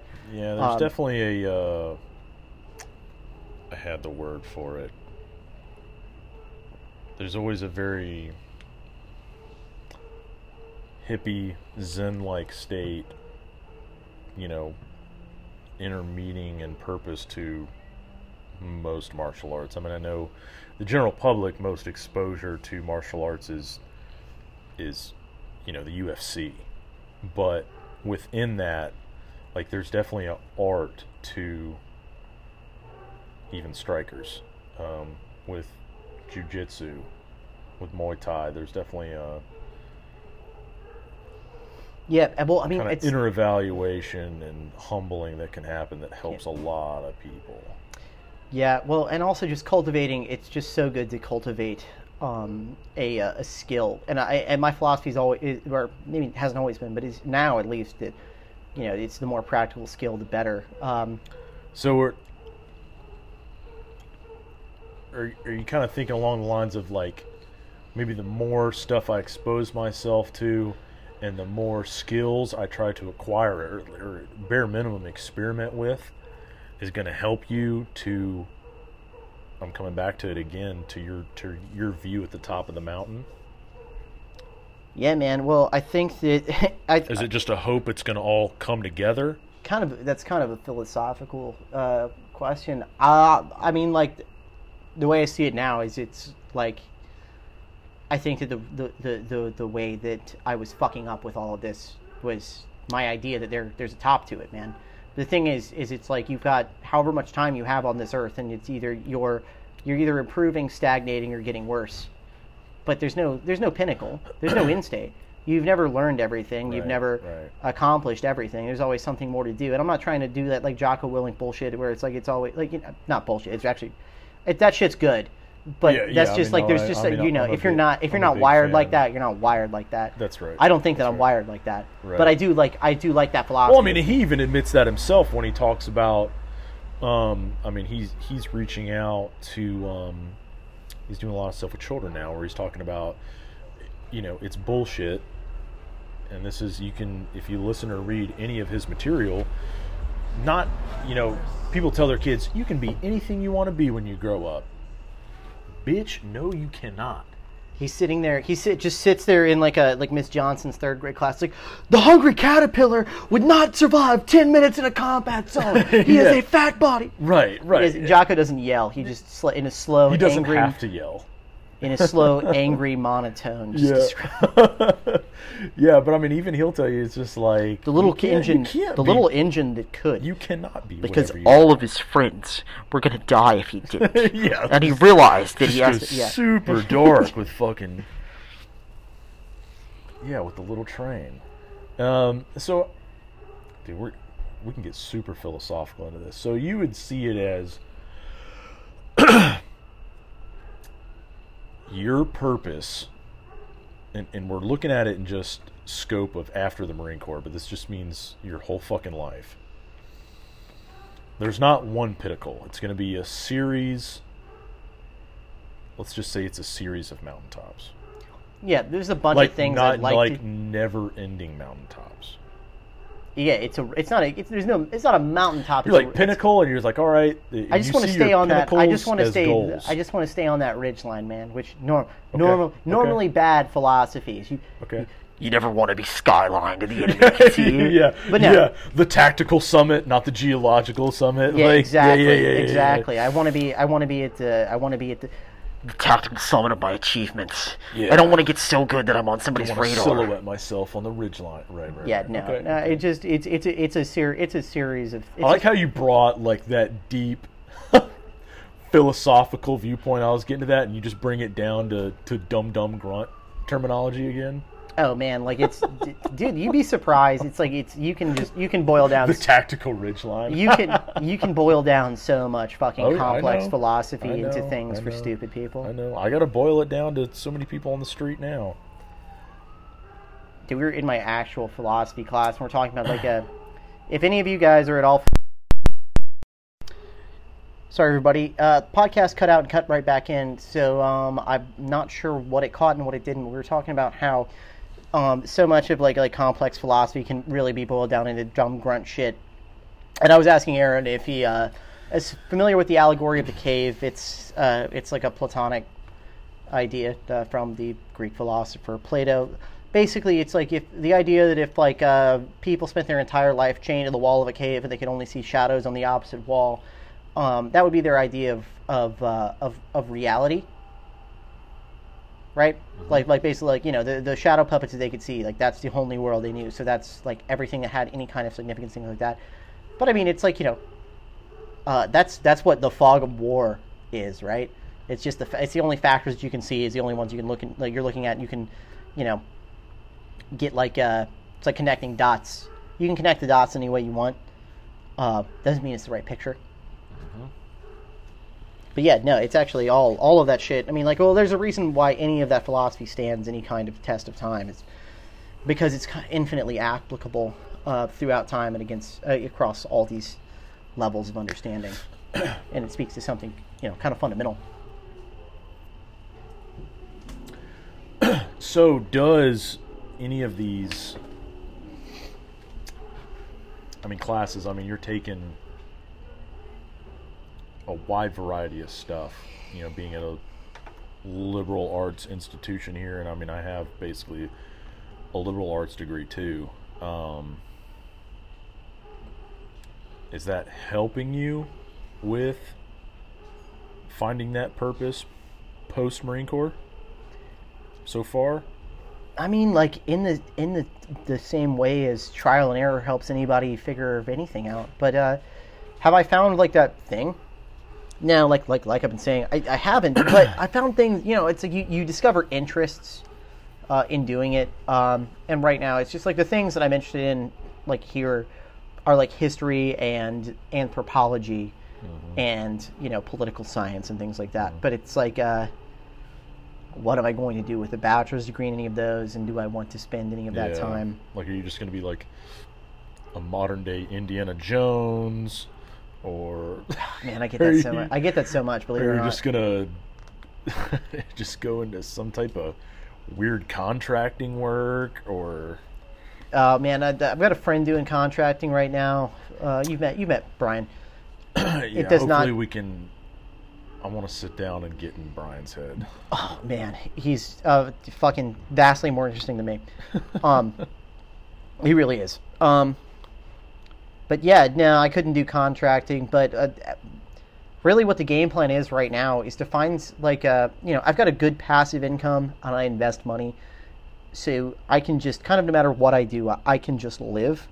Right. um, and I don't have to like work again right. if I, you know, so choose. I mean, I, I I will probably choose to do so, right. but um, so I might really just pursue one of my like my interests, like academic interests, and then see where we are from there. But the real possibility of what it's looking like right now is that I get this bachelor's degree, and then if two two and a half years from now, like once I have my degree, I'm still interested in uh, serving again, going to the army, trying like an 18 X-ray pipeline. Um, right now, uh, I'm, I'm really interested in anthropology, and I'm learning like two languages on top of a third that I've already got a pretty good basis in. Uh, so I'd like to wrap up all three languages by the end of college, and then going from like like cultural anthropology with an understanding of three languages and infantry background with demolitions experience. I think I'd make a really good candidate for uh, you know whatever kind of like uh, selection there is. Although I mean most of that, most of that is just being like a hard motherfucker with the, you know the kind of uh, like interpersonal skills that make you a, an asset to that team. So then just like you know, a lot of a lot of what I'm trying to do too is just personal exploration and just like not not being a fucking asshole. Uh, and getting along with people, which that sounds like some touchy feely bullshit, but it's like you know, it's, when you're around nothing but 18 year olds who just like they, you know, they, I mean, they didn't have to work to get here. A lot of them, not to shit on people, but like they didn't. Uh, you know, it's there's so much of daddy's money behind all of this shit, and so they can just like come to class and not give a fuck. And it, it drives me nuts because all the teachers like at, at this college try so hard Uh, and I had to work so hard to get here that it's like you know I can't do anything other than give a fuck about even classes that I really shouldn't give a fuck about. Um, so it's you know just like I, I get a lot of experience day in and day out just not being an asshole because everybody literally they act like boots, but you can't you just don't have the like the latitude to treat them that way, and it's not conducive to do so. And also just that's a mindset that I've just got to leave behind now. Right. So through all these kind of transitional struggles, what are you doing to? Because I mean, you mentioned selection for um, that'd be something within DoD. You know, some high speed stuff. We don't need to name what any of that is. You can y'all can look it up. Um, through these struggles, trying to find that purpose afterwards, where do you? And I mean, I know we. I mean, we've gone out and had a good time before, but what are you doing to to really like stay sharp? Uh, I mean, mentally, physically. I mean, when you're in, I mean, that stuff is. I mean, it's fed you with a spoon. You're gonna. I mean, you're gonna, like you said, sink or swim as an individual now, what are you doing now to stay sharp? Because I mean, this will apply to people going through transition, or even people in careers that may be listening that you're kind of on your own, and, uh, especially in law enforcement, and that's kind of a a pro and a con in law enforcement where you are you're by yourself a lot. Um, and a lot of uh, your motivation with continued education and to completely physically discipline yourself, it falls on you. Well, fucking. I'd like to say that what I'm doing is like, oh man, I'm, I'm at the range every day and I'm running drills and I'm Well, fucking it's like, too expensive now. Oh, good man, like fucking- You got to have like a little laser practice gun or airsoft gun to stay sharp now. oh man, I like just for- to just to get enough ammo for a mag. I've given so much blood and semen. I'm not like just, I'm not prepared to I'm not prepared to operate a weapon safely. Um, but no, I'd like to say that uh, I was doing I was doing Murphs every day for a while. I did a sober October challenge, and then every time So I- Murphs, tell I'm pretty sure everybody listening is going to know what a Murph is, but tell everybody what a Murph is. Okay, so Murph, you have a flak jacket on. You do 100 pull-ups. You do 100, or I'm sorry, 200 push-ups, and then 300 squats. Uh, and before you do that, you do a one mile run, and then you after that, you do a one mile run. Right. Um, and so I was doing a Murph pretty much every day because I was doing a sober October challenge, and the uh, the, the the punishment for breaking your sober October, uh, like if you were to drink or smoke or have any caffeine yeah. or uh, Sober October was a big thing made popular by you know, yeah, Joe that, this- that podcast that no one's ever heard of. yeah, only the biggest goddamn thing on the planet. Yeah, yeah. Uh, no, my friends got the idea to, and I got the idea to do that, and like, I mean, it uh, inspired a lot of people, and it did some good in a lot of ways. Oh yeah. Well, the problem is I didn't stay sober because just you know, like, Didn't stay uh, sober 'cause it's a full month. howdy. Uh, but uh, yeah, no. Well, I, I didn't stay. I didn't stay. I didn't stay sober for more than like a week because I just So then you had to do the Murph. Yeah, and then well, I really like it's like after the first time, like because the the reason why I, I drank and I smoked a cigarette the first time was because it was uh, our friend Cody James's wedding, and uh, he wanted me to take a he Ah. wanted me to take a shot with him, Ah, okay. and I I was like, no, I'm doing this challenge. I'm not gonna do it. He's like he's like this is my wedding. It comes like once in a life. You know, it comes. It's the only one I'm ever gonna do. supposedly is going to be once in a lifetime. Yeah, yeah. Suppose it's gonna be once in a lifetime. Which. I think for him it will be. I yeah, mean, but on- not on for him it Ginny is. because once heart disease kills James, Ah! like, she'll remarry fast. Um, Gosh, I hope he listens to this. Oh man, quick. I'd love to. Yeah, fuck it. This is gonna be what gives him the heart attack that finally kills him. Um, then Jenny can be free. I can't wait till they scrape him out of that Golden Corral bathroom. oh man. But uh, no, like so, like he like made me take a shot with him, and then I was like, all right, well, like I've already, I'm gonna have to run a Murph tomorrow anyway. So then it's like uh, I bummed a couple smokes from him, and I was like, all right, whatever. So that was part of the bet. You had to do a Murph the next day. Yeah, the next day, no matter what, no matter how hungover you were. Oh. So I started. I just I did one the next day, and I was like, "Oh, that sucked. That wasn't that bad." And then like later that night, I I had come back here on this is actually like the same night that I met Jessica. I just got done like like coming back from his wedding and running a Murph, and then Uh-huh. like I met her, and I was like, "Oh man, I want to fucking I want to hook up with this chick." So then, like you know, I bought beer to like because I wanted to see if she'd like like like uh, if she'd hang out with me, and so like she had been drinking with my roommates, and she had a couple beers with me, and then like we ended up It's like like hooking up and shit. Then I had to run a fucking Murph the next day, so I had to leave her. this chick that I didn't even know just in my bed. But then I was like, I was like, Kinda, I ran it hungover as fuck, and I was like, oh, I can just do this. And I was like, I, so I was like, I got in great shape because I was like, I'm a, an alcoholic. So I'm like, I'm like, uh, well, I can't stop drinking, but I can run a Murph every day. Uh, you know, like a sub hour Murph. yeah. Like, uh, no, Yeah. I'm sorry, I'm sorry. It was not sub hour. That's a fucking absolute lie. But Yeah, the, that's the, well. the thing was, it was sub hundred minute, which is not hard. I Um, can't even remember. We did it. I've done it a couple times, and I remember. Uh, I know. Well, one of the guys at uh, at Valkyrie that I went to the academy with, there was a group of us. one of the cadre there approached us, and they were like, "Hey, I want to start a, or kind of restart a tradition of, um, you know, doing a Murph for every graduating class." um, you know, there's different traditions, you know, at different schools and different academies and stuff. And I was like, hell yeah. And uh, I know he's carried that over to, um, he's carried that over to uh, their their kind of their SWAT selection at the at the police department he works at.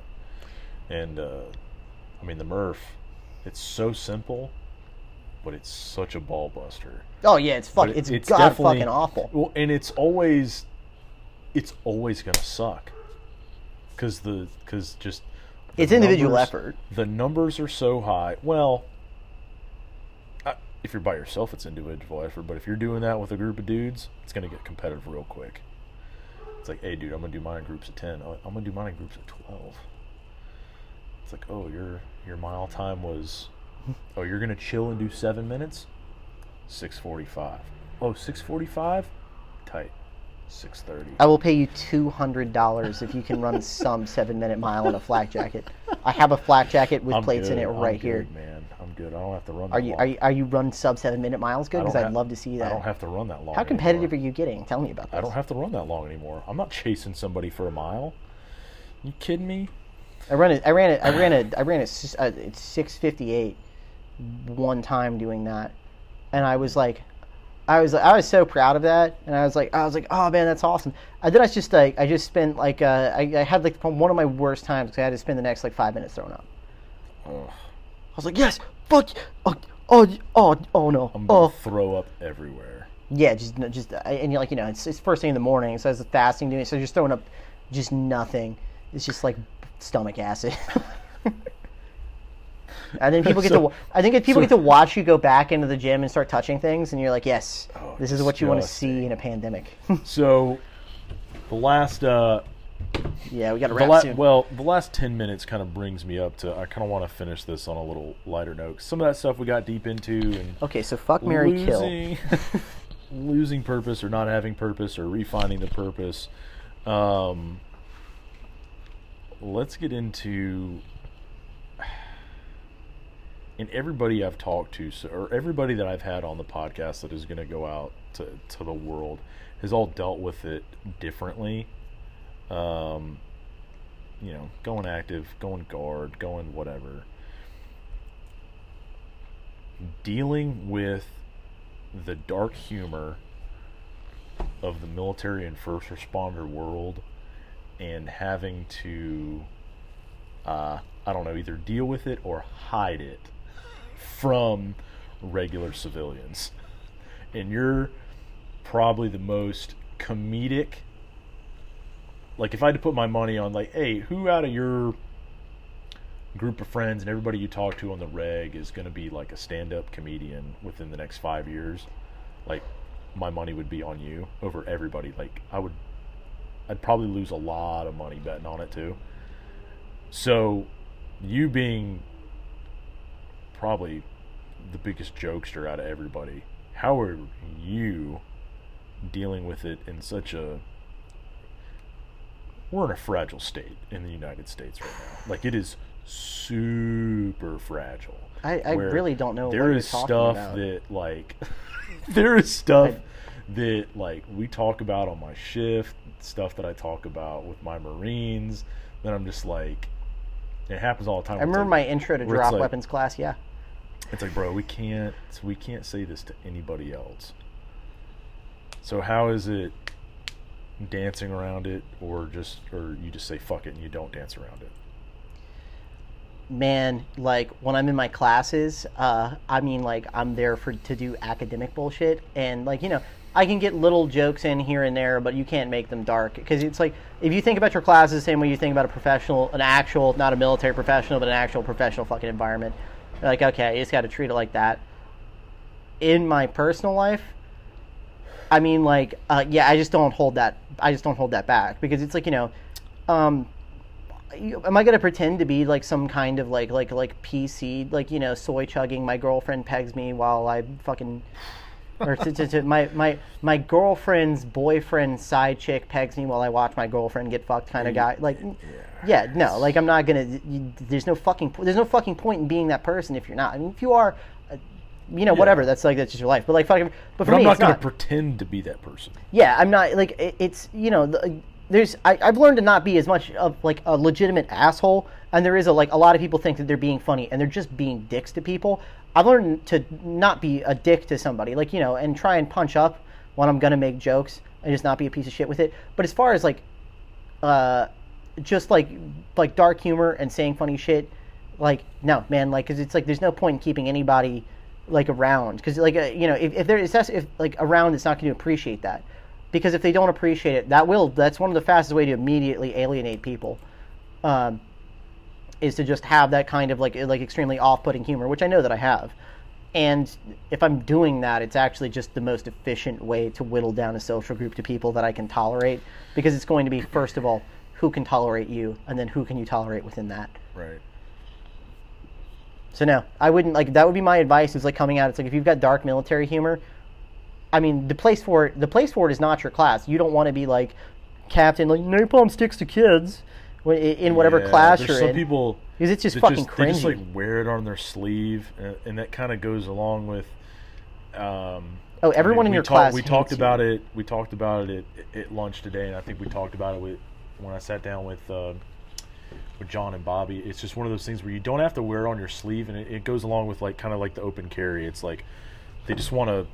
They want a gun hanging out, so everybody fucking sees them with a gun on their hip. yeah, that's not for you. That's for everybody else. yeah, and they just want to put put their humor out there. That Yeah. just it's if you're listening to this at all and you're like that that kind of guy, like let me tell you, like if you're the one if you're the one like sitting in class or in the place where you know it's like you know like like just there's inappropriate in a social setting and it's like it can be funny. And, it's like time and place. It's Yeah, just time and place, ju- man. Some But people even, just like- want to pick that battle constantly. Dude, yeah, and even as another vet, like watching people that I know are vets and they try and say shit like that, I'm like, dude, I want to stuff you in a fucking locker It's and pull so and like you know give cringy. you fucking swirly. Like I mean, even when I was, you at, should be um, bullied. Like, There was even you. times. There was even times at Carolina. So like, I wasn't in yet. It was like, uh, I think I already like wasn't messing with ROTC anymore, but I still had plans of uh, getting a commission and stuff. And there was like some of my classes, because a lot of my classes revolved around like Middle Eastern policy and religion and stuff, and and you would get like an Iraq vet in the front row, and you know how I knew? Because, Oh, he was, oh, they'll let you know. because he was 25 years old with the Iraq vet like hat, like an old man, and he just it just spewed. It was just like diarrhea. It's like, hey man, like you're in an academic setting. Take it for what it is. When the floor is open, you say like, hey, like from my experience there, this is what I saw. You know, I saw X, Y, and Z. You can interpret whatever you want to as you, you know if you're if you're Muslim, if you've only studied this in an academic setting, but as somebody that deployed there as a as a service member, this is what I saw and this is what I thought about it. I can tell you from experience that But that is that is they don't take it. That, that won't go over well like either. I don't care if it goes over well with some people because nowadays people are gonna get fucking butthurt no matter what. But there's also an adult, um, you know, mature professional way to handle it too. Yeah. Yeah, I mean, but like even being like like mature and professional, I, I know like I know a guy who like uh, goes to or like I think he's probably graduating now. Like goes to CFC. He's like an Air Force tactical sergeant, like uh, or was like an older dude, like in his thirties, like like you know like real nice guy, big black dude. Went to fucking uh, went to Korea, and he was in one of his classes. And they were talking about cultural stuff, and like uh, he had mentioned something. He's like like just something like offhand. He's like, yeah, one of like the, the dishes they serve with dog in Korea. It's like it's it's actually it's made with like the same kind of things that like you might make. You know, just some like innocuous shit that just happens to be like in, factual, but like some like in you know. And then some like college, you know, like like liberal arts student white girl is like, it's actually really racist to say that they, like, like do that. And it, he's like, he's like, no, but like I was there, and it's a thing, And, they it's a- do.